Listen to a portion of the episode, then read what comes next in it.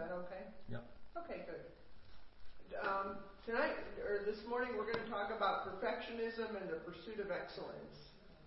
Um, I have this thing about excellence of ministry because it was drummed into me at my other church, and um, some things are good about it, and then some things just wear you out to try to be excellent. You, you can get to a point where you have to let something go and say, it is good enough. This is the way it is. And I always say here when somebody does something, it's not a Broadway production. We're, we're here for the anointing of God. We're not here to impress people.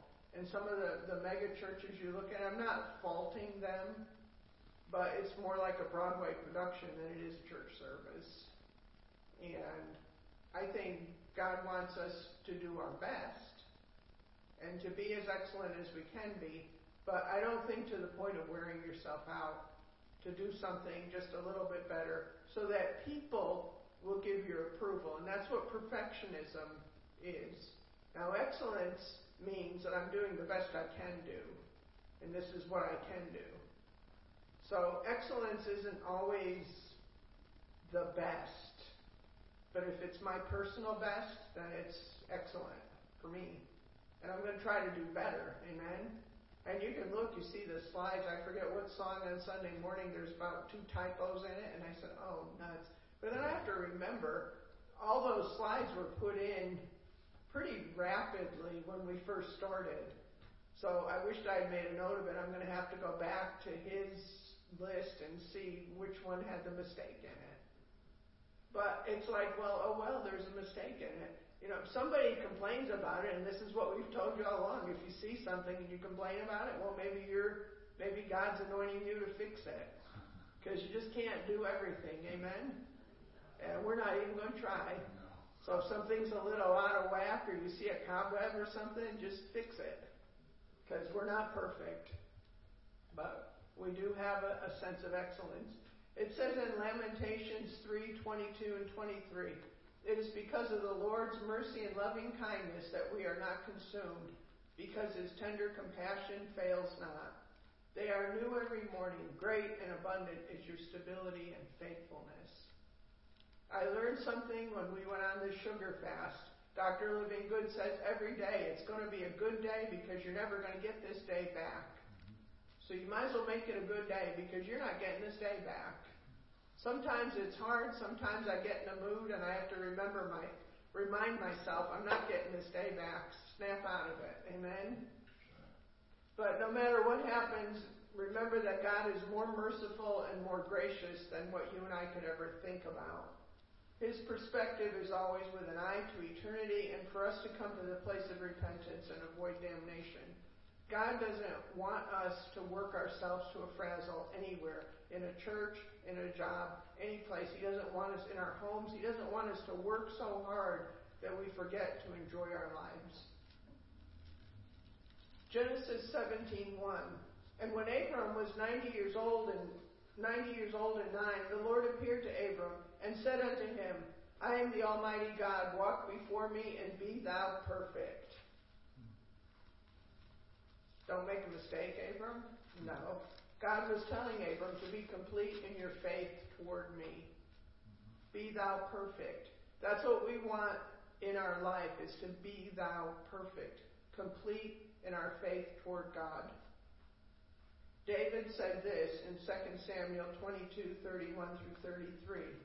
As for God, his way is perfect. The world, the word of the Lord is tried. He is a buckler to all them that trust him. For who is God save the Lord? And who is a rock save our God? God is my strength and my power, and he maketh my way perfect. God makes our way perfect. In other words, he makes it complete. This illustrates the grace of God when David was talking. David sinned, and that seems that David, you can do a hundred things correctly, and then you do one thing wrong, and what do people remember? The one thing wrong. Mm-hmm. I mean, it's really pathetic how we can. You know, David repented, so let's let's all forget it and move on. Amen. When God perfects us, we are free to ask God to forgive us. Because we're perfected, we trust God. Before we were born, again, now this is when we're talking about perfection, okay, before we were born again, we were incomplete. We could have had a great physical body and a great mind before the new birth. I mean, look at all the people, uh, look at great scientists, but they deny God. Well, they're not complete, they're not perfect. People that are absolutely beautiful and they've got a, a wonderful life and everything, but they're not born again. They're not perfect. Okay, but our spirit is dead before we're born again, so we're not perfect. Once we become born again, then we're complete. Spirit, soul, and body lining up with the Word of God. That's completion. God is perfect, we are not, and we're perfected in Him. In other words, we're made complete in Him. We are lacking nothing because we're complete in Him. Now it's a faith walk from there on in. Our job is to have faith in the completed work that Jesus did on Calvary. And God will help us to become excellent in everything we do. So we don't have to strive. James 1, 2, and 4 says, My brethren, count it all joy when you fall into diverse temptations, knowing this, that the trying of your faith worketh patience but let patience have her perfect work, work, that you may be perfect and entire, wanting nothing. So let patience mature you. You ever seen a little kid? They just want it now, and they're screaming and crying because they want that cookie now. And then when they get a little bit older, they have a little more patience because they, they have a little more understanding. And that's how we are. When we're first born again, we have no patience whatsoever, most of us. And then as we go on in the Lord, we gain a little patience and we get a little more maturity behind us. And James said this, continuing in that chapter in 117 Every good gift and every perfect gift is from above and cometh down from the Father of lights, with whom is no variableness, neither shadow of turning. So, perfection, Christian perfection, is that we're complete in God. Now I want to talk about perfectionism and kind of compare and contrast because perfectionism is the counterfeit of Christian perfection. Perfectionism is the outgrowth of legalism and the failure to recognize the grace of God. It's the great, it's the gospel of works. We can do little in our own strength, but with God's grace, His empowerment, we can accomplish much. And we have to remember we need God's grace, we need His empowerment. We'll make mistakes from time to time. But this is a mistake, okay? If I add two and two and I get five. I just want to clarify that the difference between a mistake and sin. If I add wrong, that's a mistake. If I go out and I do something crazy like rob a bank, that's not a mistake. That's called sin. It's stealing, and you know, if you hurt somebody, then you've hurt them, and that's called a sin. But there's a difference between making a mistake on your checking account and going out and doing something outside of God's will. So I want to just get that up. Math errors, saying the wrong thing, that's different than willful, willful disobedience. Mm-hmm. If somebody makes one mistake, let's say they do something wrong once, it doesn't make it a lifestyle. Sin is your lifestyle, is that you intend to do it all the time. Grace is grace is Christian perfection, it's completeness. Maturing, you're growing in Christ, you're living your life sensitive to the guiding of the Holy Spirit. You're relaxed, you're content, you trust God, you're free. Because you know God's going to help you. You do your best. Amen. But you rely on grace and mercy when necessary. We do our best. We do our best with what God has given us, with the, like the people with the talents a couple of weeks ago, we talked about that in Matthew 25, where the, the they were given talents, and some did nothing. One did nothing with it and hid it, and the others made it multiply. Well, maybe they weren't the most excellent multipliers, but they multiplied. Amen. Perfectionism. Now, this is the gospel of works. A rigid system of do's and don'ts by which an individual lives by to feel accepted and worthy to be blessed because they obeyed the rules. So we can see the difference. One is just free to live, and the other one's trying to get get a better position by obeying. And I am for obedience, a hundred percent.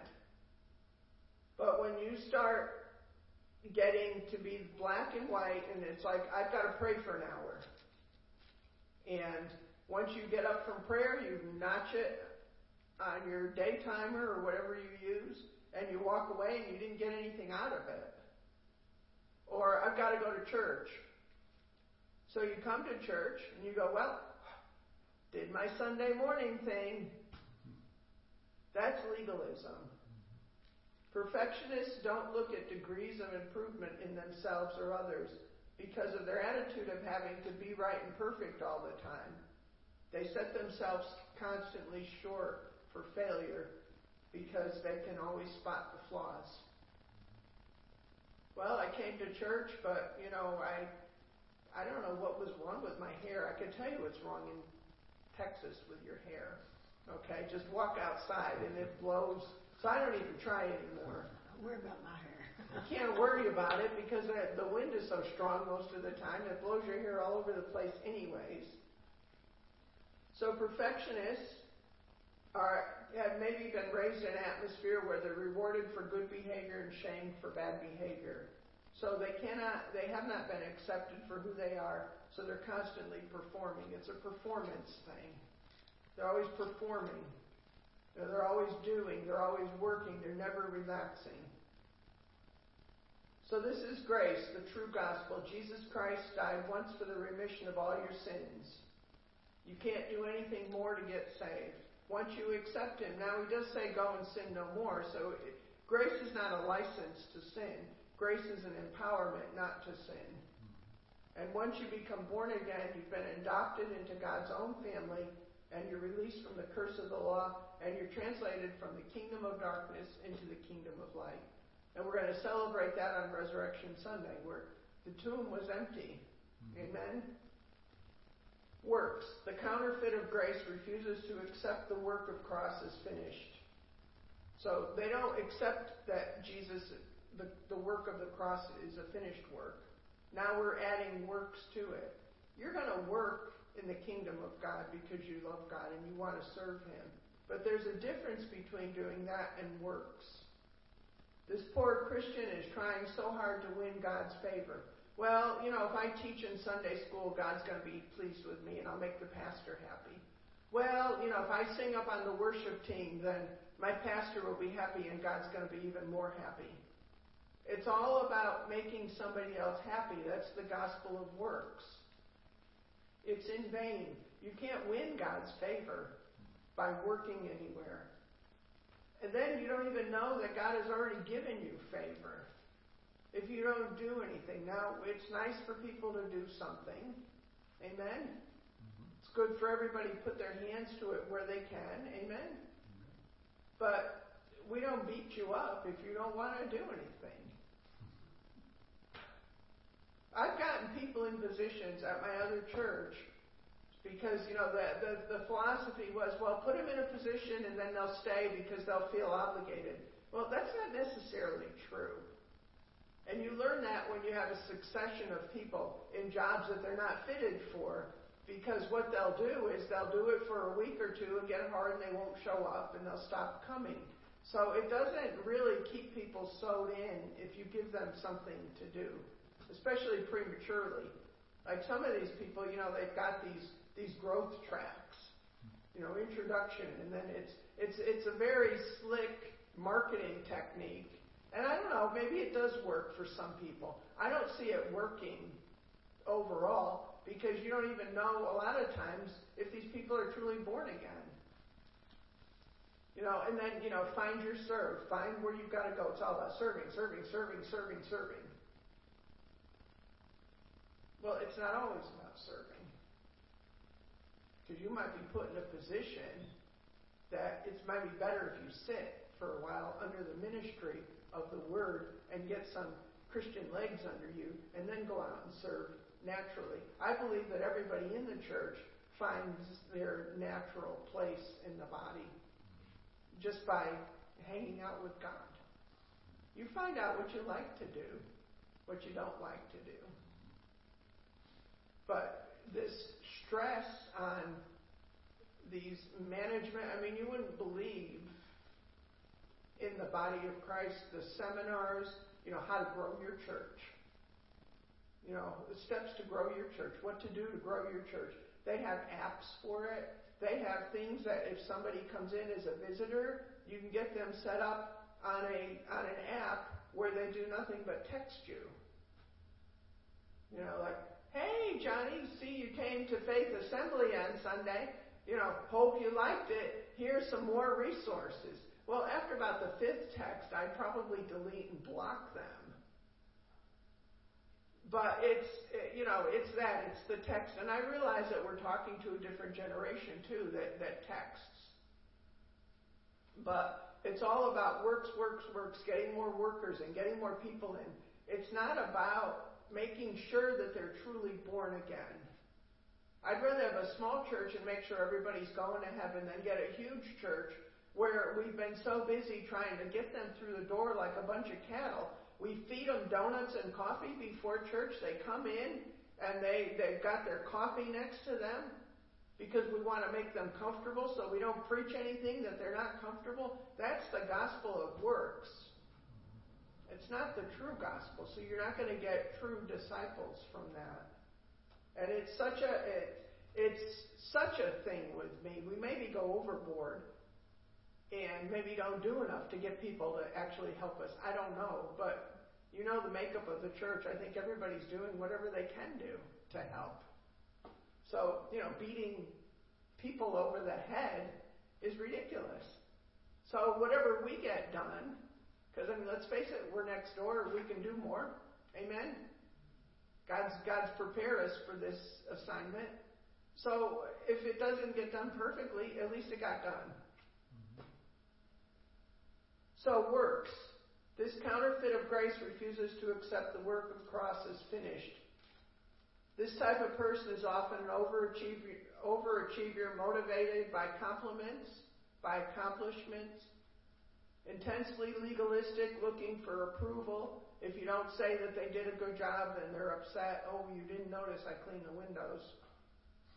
Why do I even try, Lord? Perfectionists are never relaxed. Oh, you know why they didn't like the windows? Because I saw a spot there. Well, I'm going to get that spot.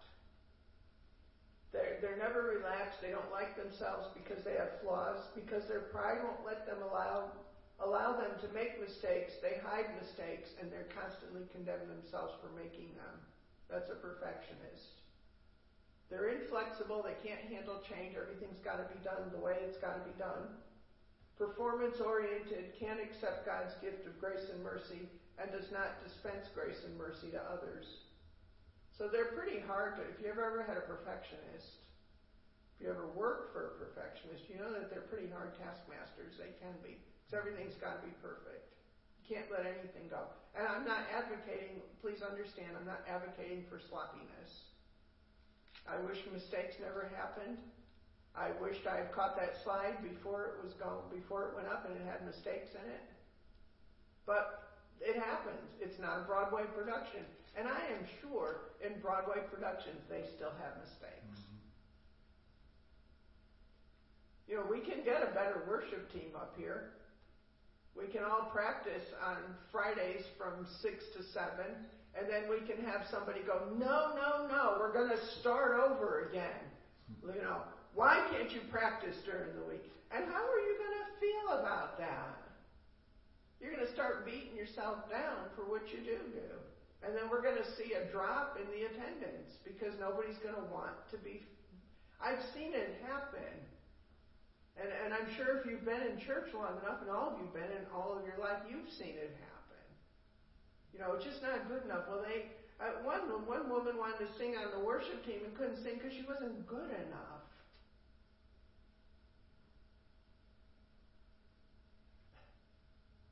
Is it good enough for God? He gave her the voice. Mm-hmm. Amen? We've become so professional in the body of Christ that we've lost our true love mm-hmm. a lot of times. We're supposed to love God and love one another like. Christ loves the church. This is not a professional production. It's a production of the anointing. It's a production of the heart. Amen? Because we can get so critical.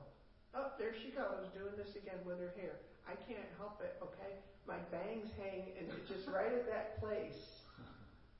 And I try spraying it and then I walk out in the wind and it does it again. So I have to sometimes clear it because it's in my, my field. So we can get really picky and then we start getting distracted from the message because we're perfectionists. And yet we're not willing to stand behind the podium and put ourselves out there and say anything. Amen? But to the point where maybe it's just my life.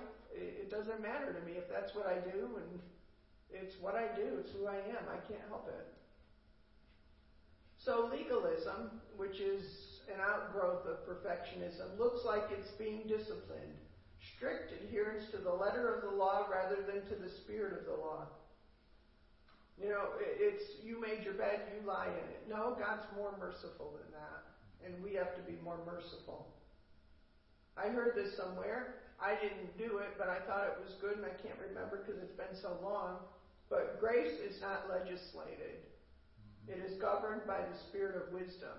So, in other words, is it wise for you to do that? That's what grace says. Is that wise? You know, should you be eating that much chocolate? Is that wise for you? You know, should you be binge watching a program till 2 o'clock in the morning? Is that wise? So that's what grace is our, our little teacher inside of us saying, Is that wise to do?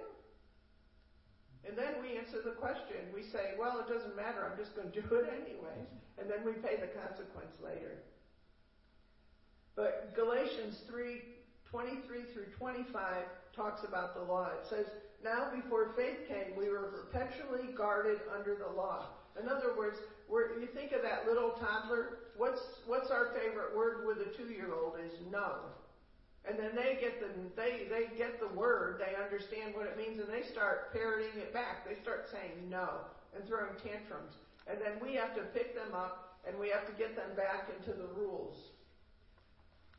We were guarded under the law, kept in custody in preparation for the faith that was destined to be revealed, so that the law served as our trainer. And I think of that, the law served as our trainer. I think of that somebody going out and getting a physical trainer, like at Planet Fitness or something. So we get a trainer. So the law served as our trainer until faith came our guardian, our guide to Christ to lead us until Christ came that we might be justified, declared righteous, put in right standing with God by and through faith. But now that faith has come, we are no longer under a trainer. So we have that trainer and he's making us do the treadmill and stuff. Well, after a while, the trainer's going to say, okay, you get it. Now, sink or swim. You do it, and you're going to get the results. If you don't do it, then you're not going to get the results. So that's what the law is. The law is our do's and don'ts to get us to that place of faith in Christ. Then we don't need the law anymore. Then we don't have to go by the letter of the law. We're supposed to be disciplined. The definition of discipline is bringing about a state of order and obedience by training and self control. Disciplined followers, trained and we're controlled but we control ourselves, not everybody else. Matthew 23, 1 through 11, it says, And Jesus said to the multitudes and to his disciples, The scribes and Pharisees sit on Moses' seat of authority. So observe and practice all they tell you, but do not do what they do, for they preach, but do not practice. They tie up heavy loads hard to bear and place them on men's shoulders but they themselves will not lift a finger to bear them. Okay, so they're saying, do what my dad used to say, do as I say and not as I do. And that's exactly what Jesus said here. Do what they tell you to do, but don't watch what they're doing. Because they tie up heavy loads. Another place says, you know, they tie the, a tenth of a mint. So they take their ten mint leaves and they put one in the church and keep the rest, but it's got to be 10. It can't be 11. Can't be 9. They have to count everything out to make sure it's all legalistic and perfect. And then he goes on to talk, For their work shall be seen of men, for they make wide their phylacteries. That was a small case that they put, I think it was around their forehead. And make long fringes, and they take pleasure in and love places of honors in, at feasts and best season, seats in the synagogues. And they like to be greeted with honor in the marketplace and have people call them rabbi. But you are not to be called rabbi, for you have one teacher, and you are all brothers. And do not call anyone in the church an earthly father for you have one Father who is in heaven. And you must not be called masters, for you have one master, and that is Christ. He who is greatest among you shall be your servant. So we're to be servants one to another. But we're first called to be disciples. First, disciples of Christ, then we're servants. Serving is important, but it's very, very important to be sure that people who walk through this door are born again. We can't make them servants, and I am all for servanthood. I learned a lot as I was trailing along different people in my Christian walk, and they taught me a lot, but I needed to be born again first. We cannot overemphasize servanthood and minimize Christian growth and maturity. Servanthood will help you grow and it will help you mature. But the purpose of servanthood is to help others. Hopefully, it helps others to see Jesus in us and not just meeting a physical need. Sometimes when we try to serve, all we're doing is meeting a physical need. Mm-hmm. You know, people hand out backpacks, which are a big help to families. But does it show people Jesus? We hand out food at the food pantry. Does it show people Jesus? That's a question we have to ask as Christians is when we help people, is it helping them get closer to Jesus or is it just meeting the physical need? A lot of times it's just meeting the physical need. And people will take advantage of that. But you have other times when you actually, your relationship grows with people as you hand out things. It can grow and it can lead them to Christ. But we have to be careful we're not doing works just for the sake of saying, oh, you know, we handed out 50 backpacks. That's why I like Samaritan's Purse, because they go in and whole villages get saved. Mm-hmm. Because we sent over some soccer balls and some dolls and some things made with love and bought with love. And they make sure that the kids hear the gospel at least and they respond. So servanthood demonstrates God's love and helps to bring people into a relationship with God. It's love and relationship. That's what our whole existence should be about. Loving God and one another in relationship, bringing people into a, a better relationship with God. You can benefit from serving, but the greatest desire that God has for us is to be conformed into the image of Christ, not to be a servant. Mm-hmm. Although it, it sounds contradictory, if you study it out, you'll see that it's true. He wants us to be conformed. When we hear messages from ministers, we should be getting revelation knowledge from them. The revealed Word of God through a minister can change our lives, but if we can't sit down long enough because we're serving, then we're going to remain an immature Christian. It says in Romans 10 17, so faith comes by hearing what is told, and what is heard comes by the preaching of the message that came from the lips of Christ, the Messiah himself. So it's important to serve, but it's important to hear. We've got to hear the gospel. The gospel is what helps you grow. Why? Because it's the revealed word of God. You're getting gospel nuggets today. And if you can take them in, it'll help you grow. Even though you, maybe you already know this, I don't know. But even when you know something, you can still pick up something that you didn't know if you listen. So we're going to go to Luke he observed Jesus when they went to the home of Mary and Martha. And this is Jesus' attitude toward us. Okay, it's very important. We can make we can work so hard to make our church perfect and make our homes perfect and make our lives perfect that we miss the point of fellowship and relationship. In Luke 10, 38 through 42. Now while they were on their way, it occurred that Jesus entered a certain village and a woman named Martha received and welcomed him into her house. And she had a sister named Mary who seated herself at the Lord's feet and was listening to his teaching. But Martha overly occupied and too busy, was distracted with much serving. And she came up to him and said, Lord, is it nothing to you that my sister has left me to serve alone? Tell her then to help me, to lend a hand, to do her part along with me.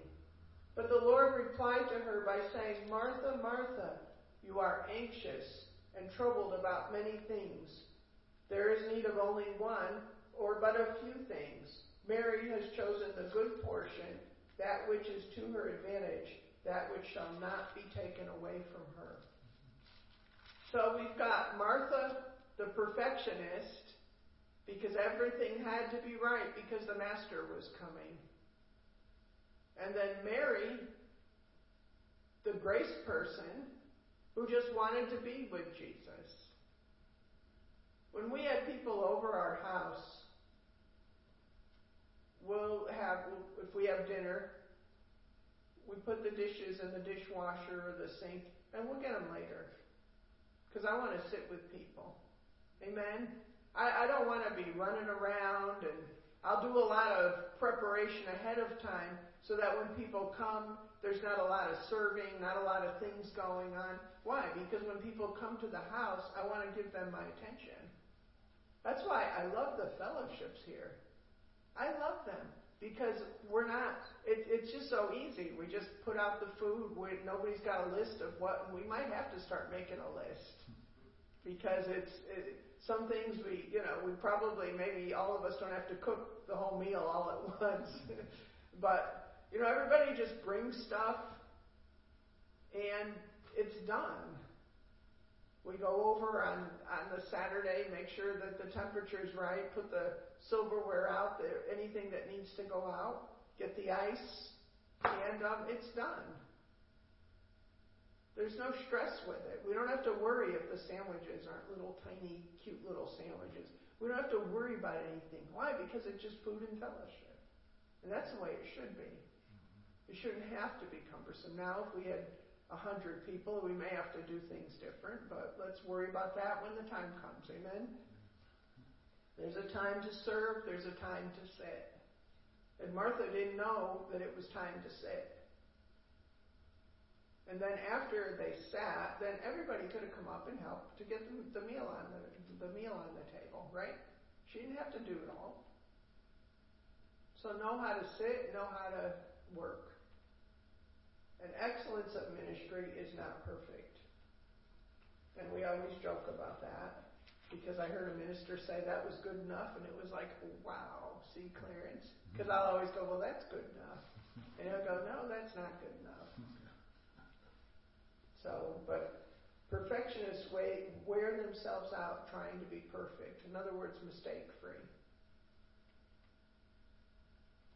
This is where I say give people room to make mistakes. Because of refusal to accept God's grace and mercy, the perfectionist is bound in unbelief and is constantly trying to prove their worth. They're trying to perform. If I give a perfect, meaning I never mistake, never make any mistakes, performance, then God will recognize me and be pleased with me. Wrong. If I read my Bible every day and pray, I will gain greater favor with God and He'll give me whatever I ask. Wrong. I'll show God how much I love Him and then He'll be pleased with me and answer my prayer. Wrong. God's not looking for performance. He's looking for the person whose heart follows after Him. It's after you've prayed and you've read your Bible for an hour, or maybe you've only read it for 40 minutes, so you don't get thrown off by the hour thing. If you read it for a half an hour and get something out of it, it's better than reading it for an hour and being totally distracted and can't wait for it to be over so you can start your day. Just relax with it. God's not looking for a, an orchestrated performance. Don't try to be proven to God how much you love Him. He's saying, I loved you, so I sent Jesus. Sometimes I just sit there and I write in my journal, I love you, God. I love you, God. For this morning, our cats just, both of them, seemed like extra lovey today. I mean, they were like all over us with, you know, brushing against our legs, which is really hard if you're in the kitchen trying to do something. And they're like, I love you. I, so finally, I just stopped what I was doing. I picked the little one up. And I said, I love you too. You can't pick up Princess. First of all, she's way too heavy. Secondly, if you picked her up, you'd probably get your face scratched off. But that's the way God wants us to be with Him. Just, I love you, Lord. What would you have me to do today? What would you have me to say today? Where do you want me to go today? But the performance attitude, it carried through man to man. Okay? It's if my kids behave well, I'll be seen as a good mother. So every time somebody's kid makes a noise in the sanctuary, that the mom's embarrassed. And we've all had kids make noise in the sanctuary. If I keep a clean house, then everybody will think I've got my life together. No, it just means you have a clean house. And then you can come over and do mine too. If I volunteer at work, church, club, etc., then people will notice how wonderful and how giving I am. Do you see where the emphasis? It's not on God at all with performance. It's on my performance. How well am I doing? How am I doing? Am I preaching okay today? Do I look okay? Do you like my outfit? It's all about me because it's performance. But we have to watch our motive. We should pray, we should read, we should train our children. But it can't be so that we're perceived as spiritual people, as good parents, as somebody who's got it all together. There's a perception problem that people who have performance attitudes have they're doing it all for themselves. It's a selfish motive. You know, I want everybody to come up and tell me what a great job I did every time. Not I, personally.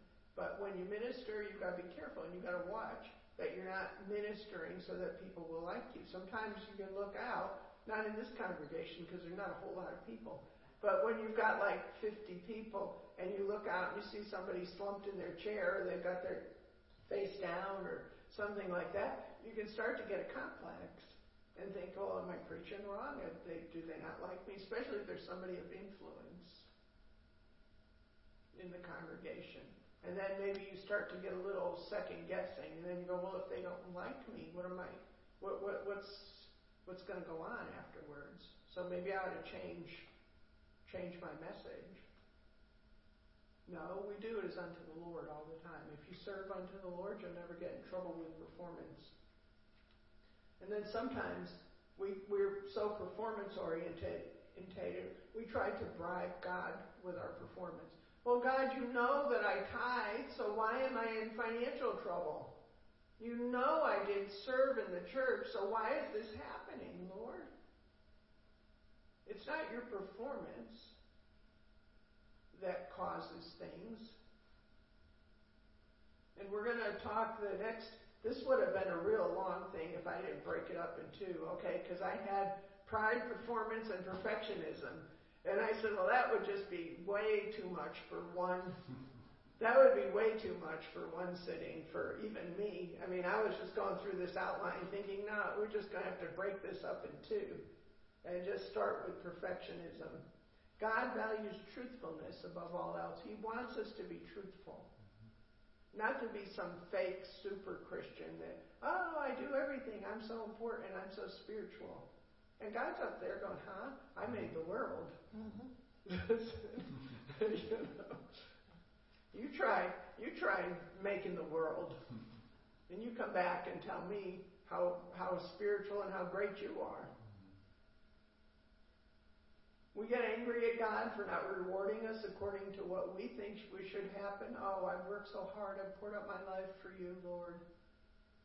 You know, every time something happens, well, sometimes things happen because, well, I don't want to get into the pride and perfection, the pride and the other one, um, what was it? Perfection, pride, and um, no, it wasn't performance. Gosh, now I can't even remember, so I guess it's good I'm not teaching that. so don't try to bribe God. It's not going to work. Just be yourself. Push yourself, though, sometimes. I don't relax and think, well, I don't ever have to serve anymore because, you know, she said, no. Push yourself a little bit.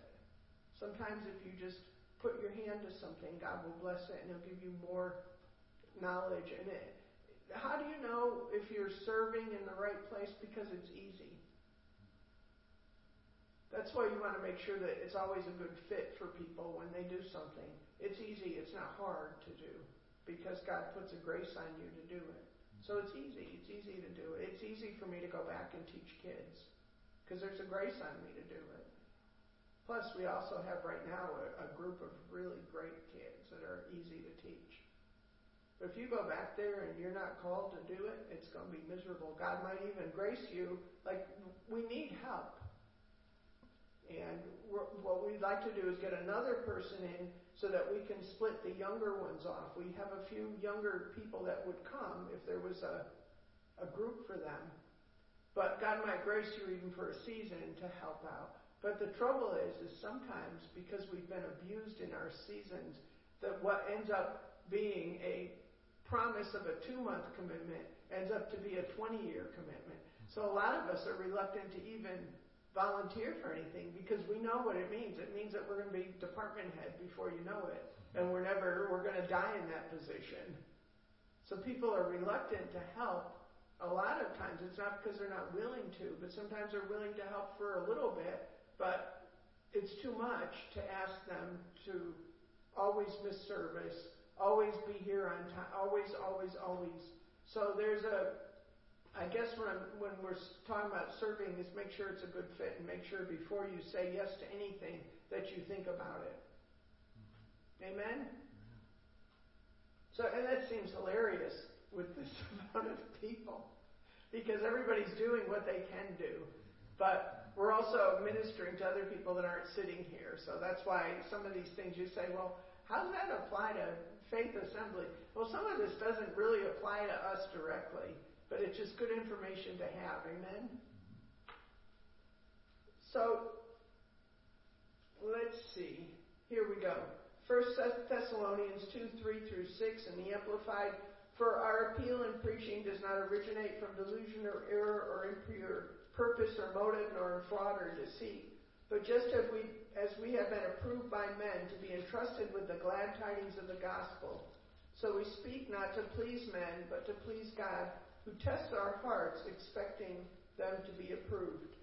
For as you well know, we never resorted either to words of flattery or to any cloak to conceal greedy motives or pretexts for gains, as God is our witness nor do we seek to extract praise and honor and glory from men, either from you or from anyone else, though we might have asserted our authority, stood on our dignity, and claimed honor as apostles, special missionaries of Christ the Messiah. So, God, we don't speak to please men. I'm not trying to please you this morning and make you happy. Perfectionists can be constantly tired because they work harder than what God ever wants us to do. Mm-hmm. This often leads to anger and resentment, especially to others. Well, look at them, they're just sitting there. You know, are we Martha or are we Mary? The person who does it, who must have everything perfect, runs the risk of having a severe exhaustion and possibly even a mental breakdown because they're always working, working, working, working. It's very time consuming to get everything perfect. And then, after you try to get everything perfect, there's always that one flaw that the perfectionist sees, and it ruins their enjoyment of the whole thing. People with perfectionist tendencies have problems sleeping at night sometimes because their mind is always going on what needs to be done, always working, always going. The perfectionist looks at God's standards as impossibly high, and they are. Without faith, it is impossible to please God but the perfectionist sees God as a merciless taskmaster who demands bricks without straws. If God calls you, He's going to anoint you in the position. You'll have the grace to do it, and it'll be easy. Sometimes we're doing things outside of the grace of God, and that's why it's hard. You know, it's like if we have a flat tire and we're trying to lift that car up while the other person's changing the tire. I don't have the grace to lift it. Doris, you might because you're strong enough to do it. No, I don't think I'm But sometimes we're, we're trying to do something that's outside of our grace period and we get mad at God. Well, we need to spend more time with God and see where He wants us. The perfectionist is under a perceived cloud of God's disapproval. God's not mad at them. They just want He wants them just to relax and get some grace in their lives so it can be easy for them. No matter what this person is doing, he can't enjoy himself because he is sure God is not happy with his performance. So perfectionism and performance orientation are the same thing. People pleasing, same thing. Don't try to please us. You know, don't don't think that you have to please us. You have to please God mm-hmm. not the preacher. Legalism is a tremendous bondage for many Christians who would rather live under the law of work than God's gift of grace. And why is that? It's because we can see the law. Just go back to Exodus. You can see the Ten Commandments. So anything we can see, a lot of us can't see visually, we can't see spiritually, rather, but we can see the law. So some of this is just perception because we can see the law. So, okay, so if I see it, I can obey it. I can't see God. So I'm going to have a little harder time trying to figure out what God wants me to do. Legalism is a poison to your walk with the Lord. It steals your joy because you try harder and harder to maintain perfection. Because I can see the law, so all right, so if I can see it, I can do it. No, he said nobody can keep the Ten Commandments. And that's why he had to send Jesus. But that doesn't give you a right to go out and kill, steal, and do things that the devil would do. Amen? Legalism is simply doing, living by a list of do's and don'ts where there's no room for any error. It makes no provision for mistakes, and constantly this person is under condemnation because we all make mistakes. Legalism invites religious spirits into your life because the curse of the law is to live under the Ten Commandments and not break them. We were under the curse of the law before we got saved. We were under that, and then Jesus came and he gave us power over the law. All false religions emphasize works. Don't fall for it. Often, deep seated anger against an unpleasable God roots in the hearts of the perfectionist. And I've already mentioned this. God, can't you see how hard I'm working for you? You owe me. Now, we wouldn't be that bold to say it, but we say it within ourselves when we've worked hard for God. God wants you to come and rely on Him. It says Matthew 28 through 30, 11, 28 through 30. Come to me, all you who labor and are heavy laden and overburdened, and I will cause you to rest. I will ease and relieve and refresh your souls. Take my yoke and learn upon and learn of me, for I am gentle and humble in heart. and you will find rest, relief and ease and refreshment and recreation and blessed quiet for your souls. For my yoke is wholesome, useful, good, not sharp, not hard, not hard or pressing, but comfortable, gracious, and pleasant. And my burden is light and easy to be borne. If you're not enjoying your life because you're a perfectionist, you can take Christ's yoke upon you. It's difficult for perfectionists to admit that they're angry with God because it's considered too great of a sin. So many bitter Christians deny that they are angry with Him, and they don't realize that they're angry with themselves and an unpleasable God. It's not Jehovah God that you're mad at. You're mad at this unpleasable God that keeps setting the prize in front of you and then moving it all the time you make a mistake. This denial of anger also leads, often leads the perfectionist to backslide because there's no way he can please, please the God of works. And this is where you see a lot of backslidden Christians are perfectionists because they tried it, but they tried it their way instead of God's way. Mm-hmm. And they said, I can't do this Christian walk, it's too hard. There's too many rules. And that's why Jesus said, do as they say, but don't do as they do. Because a lot of times there's rules that preachers put on people that they're not willing to do themselves. Amen? Once you cross back into works and not in grace, you're dealing with the devil's rule, and he doesn't play fair. He's just looking to destroy you. This person can become a victim of a nervous breakdown because there's no way you can win with perfectionism. You can't work hard enough. You can't do enough. You can't give enough in order to please that. Why? It's an unpleasable God. But here's the good news there is a, there is a cure if you're a perfectionist. There's a good news.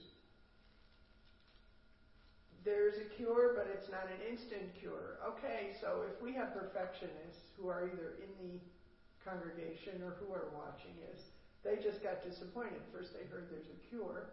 So, what pill can I take? The cure. No. It's an instant, it's not an instant cure. It's something you have to work out. It takes commitment. And there's, you're going to have to renew your mind and accept, number one, it's a process. So if you were looking, you know, well, I'm just going to go to the altar, confess it, and walk away, and I'll be, I'll be perfect in God's eyes. No, no, no, no. There are, these are type of people who like a 30 second explanation for everything. Oh, okay.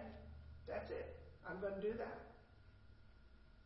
It's simple, tidy, leaves no rooms for what? Mistakes. However, you need to remove, renew your mind daily and get rid of your old thinking and replace it with God's thinking.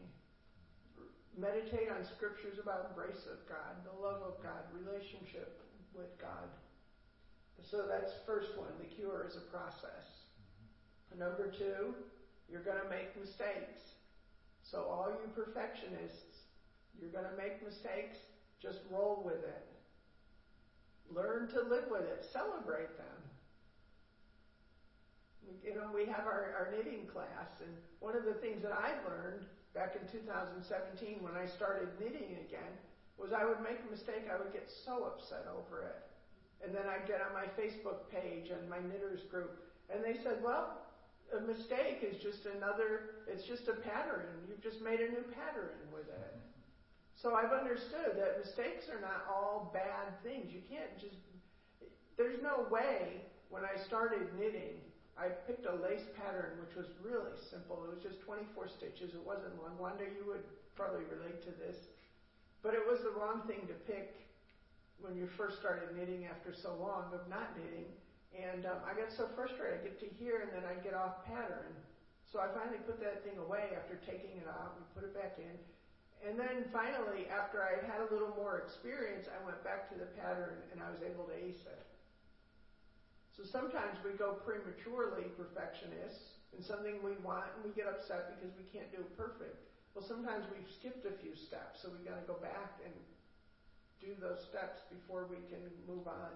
So you're going to make mistakes. Just move on. Fix it if you can fix it. If you can't fix it, say, well, that's it. Uh, you know, it, I don't know. You have to deal with your pride too. When a perfectionist makes a mistake, it's a painful reminder to him that he's far from his goal of being 100% perfect. So we have to handle pride, and that's where we got with the pride and Gosh, I, I wish I could remember the other one because it was a real good title. That's going to bother me till I get home. Um, so, all right, so pride. Perfectionists will also put up smoke screens and blame others for their shortcomings, which we see all the time in this society. It's hilarious. We've got an administrator that has totally ruined this country, and they're still blaming the former president for everything. You know, it's like, huh? You know, wait a minute we blame others. Well, I could have done a better job if I didn't have to listen to my husband all day long. You know, oh, if I only had more support at home, I could have done a better job. All these mistakes, just admit you made a mistake. Not the end of the world. It's a mistake. We all make them. You can decide as a blood bought, born again believer to remain living under the law and not living under the liberty that Christ has purchased for you. That's a decision you can make. You can continue to be hard to live with. You can continue to be a perfectionist. You know, you got to fold the towels a certain way. You got to do this a certain way. You can be so difficult to live with, or you can get under grace and realize that your way is not the only way to do things. Many Christians don't understand the meaning of God's grace and they miss living a victorious, joyful life because they're trying to work their way into a better position or to be more loved by God or man. Promotion comes from the Lord.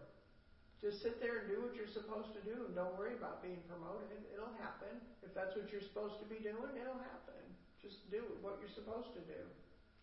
I can tell you, after teaching this class, particular victorious living, for 15 years, I only had sometimes people, only two people in a class. But I kept at it week after week. And then I thought to myself, it's better with two people. Because if I make a huge mistake, because I was just learning how to teach and how to do things, if I make a huge mistake, I only have to go back to two people and correct it than if I had 50 people in the room but week after week. And then you go, well, you know, did you get frustrated and tired? No, I loved it. Why? Because there was an anointing on it for me to do this. I'd never done anything like this before in my life. But sometimes two would show up. I had classes of eight, never probably more than eight. I got to teach it for the congregation, so yeah, I guess I had more than eight at that point. But um, you just keep doing it and you just keep working at it. God does promote if you just be faithful to what you're called to do. But I'll tell you what, if I wasn't called to do it, it would have been difficult because it's a lot of work, it's a lot of study time. So, you can't work your way into a better position. You can't work your way to be more loved by God. You can't work your way for people to love you better because you're a, you're a great something or other in the church. God can't love you more than what He's already done. His grace, grace means His unmerited, undeserved favor. His empowerment. Grace is His empowerment, not to sin, but to avoid sin. It's His empowerment to work for Him. It's empowerment to do something that you've never done before. I never, I, the first time I came up, I had a 13 class outline. I never did anything like that before. Never. None of us deserve God's grace. It's a free gift. We don't take it lightly, but it's to be received as a gift. Without accepting God's grace, we're miserable, tired, depressed, and angry because instead of flowing with the Holy Spirit, we're doing everything in our own strength. Everything should be done with a grace. And then it's easy. Amen? It's easy. Study the writings of the Apostle Paul, who had persecuted Christians before he encountered Jesus. He could have been wrapped up in self pity, fear, shame, etc., but instead he got a hold of the meaning of God's grace and mercy and was able to function in a mighty way for God. Why? Because he had grace. It says in 1 Corinthians 15, 9 through 10, it says, For I am the least of the apostles that cannot meet to be called an apostle because I persecuted the church of God. But by the grace of God I am what I am, and his grace, which was bestowed upon me, was not in vain. But I labored more abundantly than they all. Yet not I, but the grace of God which was within me. So it wasn't his great education that he relied upon, but the great grace of God. In Galatians 2 16 through 21, it says, you know that a man is justified or reckoned righteous and in right standing with God, not by the works of the law, but only through faith and absolute reliance on and adherence to and trust in Jesus Christ the Messiah. Therefore, even we ourselves have believed on Christ Jesus in order to be justified by faith in Christ and not by works of the law. For we cannot be justified by any observance of the ritual of the law given by Moses because by keeping legal rituals and by works, no human being can ever be justified, declared righteous, and put in right standing with law. Or with God, I'm sorry, right standing with God. So we can't be in right standing with God if we follow the rules and use that as our entrance into heaven. Yes, we have to follow. And yes, we have to obey. But let's do it with the grace of God on us. Amen.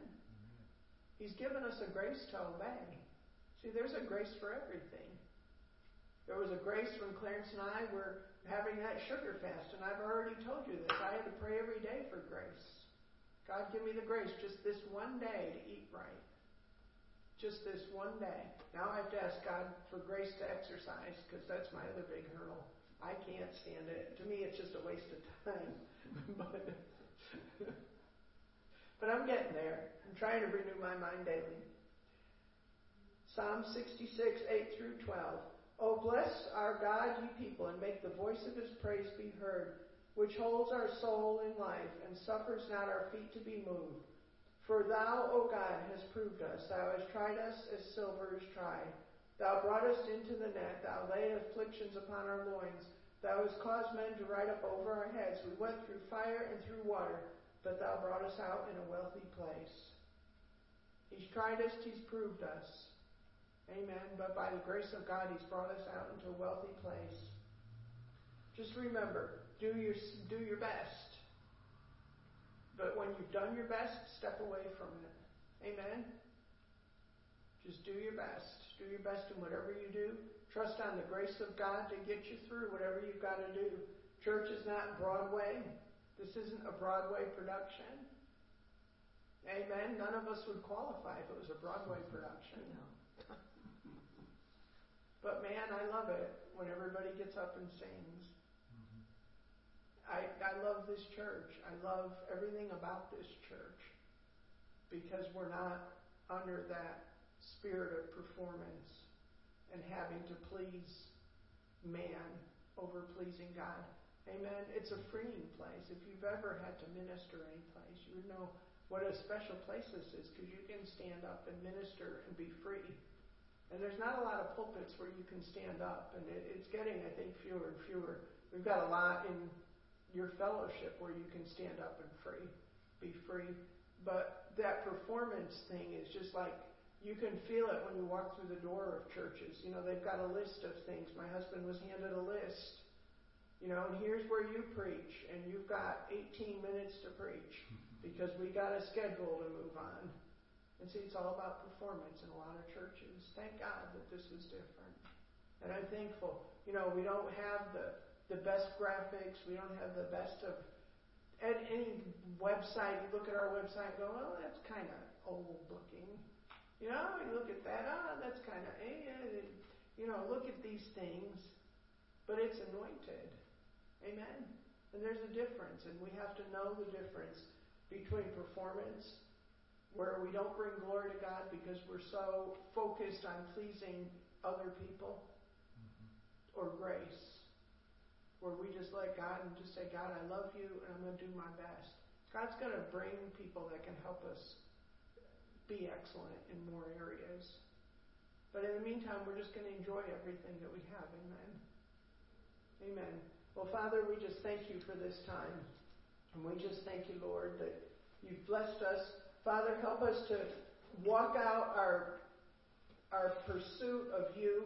Father, that we wouldn't be performance orientated, but Lord, we would just show our love for Jesus, not by our performance, Father God, but by our love one for another. Father, the main thing you said is to have love.